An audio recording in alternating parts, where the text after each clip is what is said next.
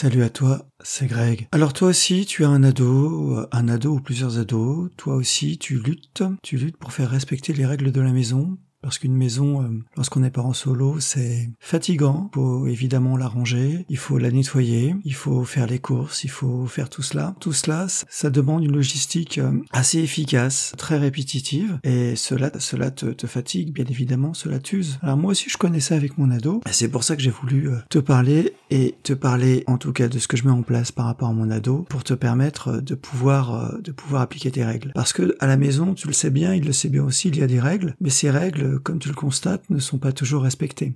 C'est bien là le problème. Et on ne sait pas ce qui leur prend, mais en fait, nous sommes une machine à répéter les choses. Une fois, deux fois, trois fois, dix fois, cinquante fois. On se demande si ils ne font pas exprès, s'ils ne nous écoutent pas, ou si c'est vraiment ça l'âge bête finalement, où rien ne les touche, tout flotte, tout est en lévitation, rien n'est grave, rien n'est important. Moi, je connais ça et c'est pour ça que je voulais faire une vidéo pour te parler de ça. Parce que si, comme moi, tu répètes sans cesse euh, à ton ado de remettre le bouchon du dentifrice lorsqu'il se lave les dents, de jeter les papiers lorsqu'il a fini un produit, gâteau, euh, pizza ou autre chose, de ne pas laisser traîner ses affaires, de faire quand tu lui as dit par exemple le jeudi, le jeudi tu dois euh, changer la litière du chat et la descendre à la poubelle. Et moi, depuis un an, je lui répète tous les jeudis, as-tu pensé à changer la litière du chat? As-tu pensé à mettre ton réveil? As-tu pensé à, faire tes affaires lorsque tu dois aller chez ta mère? As-tu pensé à me faire signer ton carnet? Etc., etc.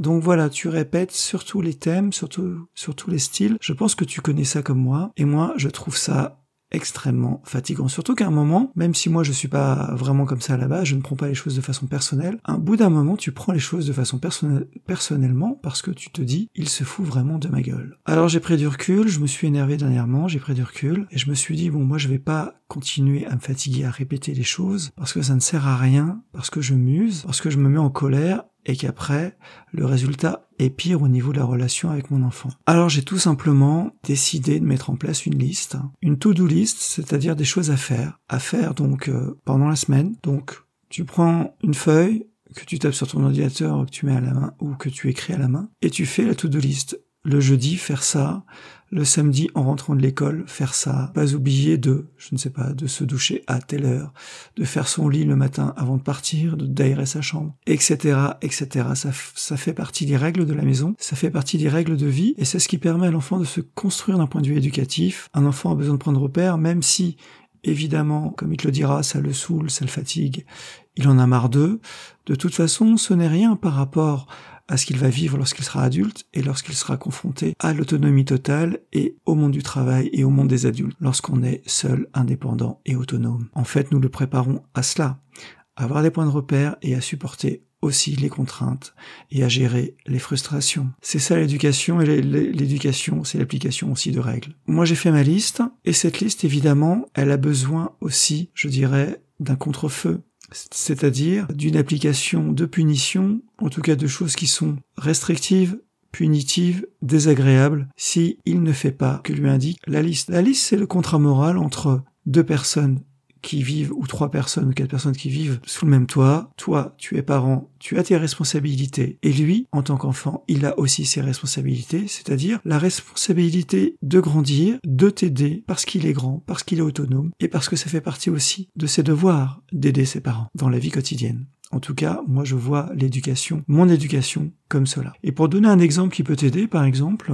un truc qui marche bien chez moi, puisque il est connecté à son téléphone, à sa Xbox et à son PC portable, bien très simplement, lorsque il ne fait pas une des choses, eh bien je lui dis samedi, tu es privé de jeux vidéo et de PC. Et si effectivement ça recommence, eh bien on rajoute le dimanche. Et puis ça recommence encore, et ben tu peux le priver pendant trois jours de portable, de smartphone, ou pendant une semaine. En tout cas, moi c'est comme ça que ça a fonctionné, c'est comme ça que ça fonctionne. Au début, évidemment, il va faire la gueule, c'est désagréable, il va t'en vouloir, mais de toute façon, comme moyen de pression, je n'ai pas trouvé mieux. Parce que pour moi, euh, l'empêcher d'aller faire du sport, euh, c'est complètement débile.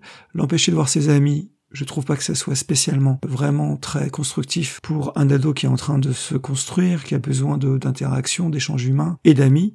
Donc je trouve que c'est pas vraiment, euh, vraiment, vraiment euh, utile de faire cela. Par contre, ce qu'il aime et ce qui n'est pas vraiment utile à sa vie et à son bien-être, c'est-à-dire tout ce qui est, je dirais, électronique et euh, addictif d'ailleurs, eh bien, on le supprime de façon temporaire. Voilà mon avis. J'espère que ça peut t'aider, ça peut te mettre sur la route, mais en tout cas, il faut évidemment, pour que ça puisse marcher, que tu puisses mettre en place des sanctions qui sont réellement constructives pour qu'ils puissent t'écouter et agir. Voilà, je te dis à très bientôt, prends soin de toi.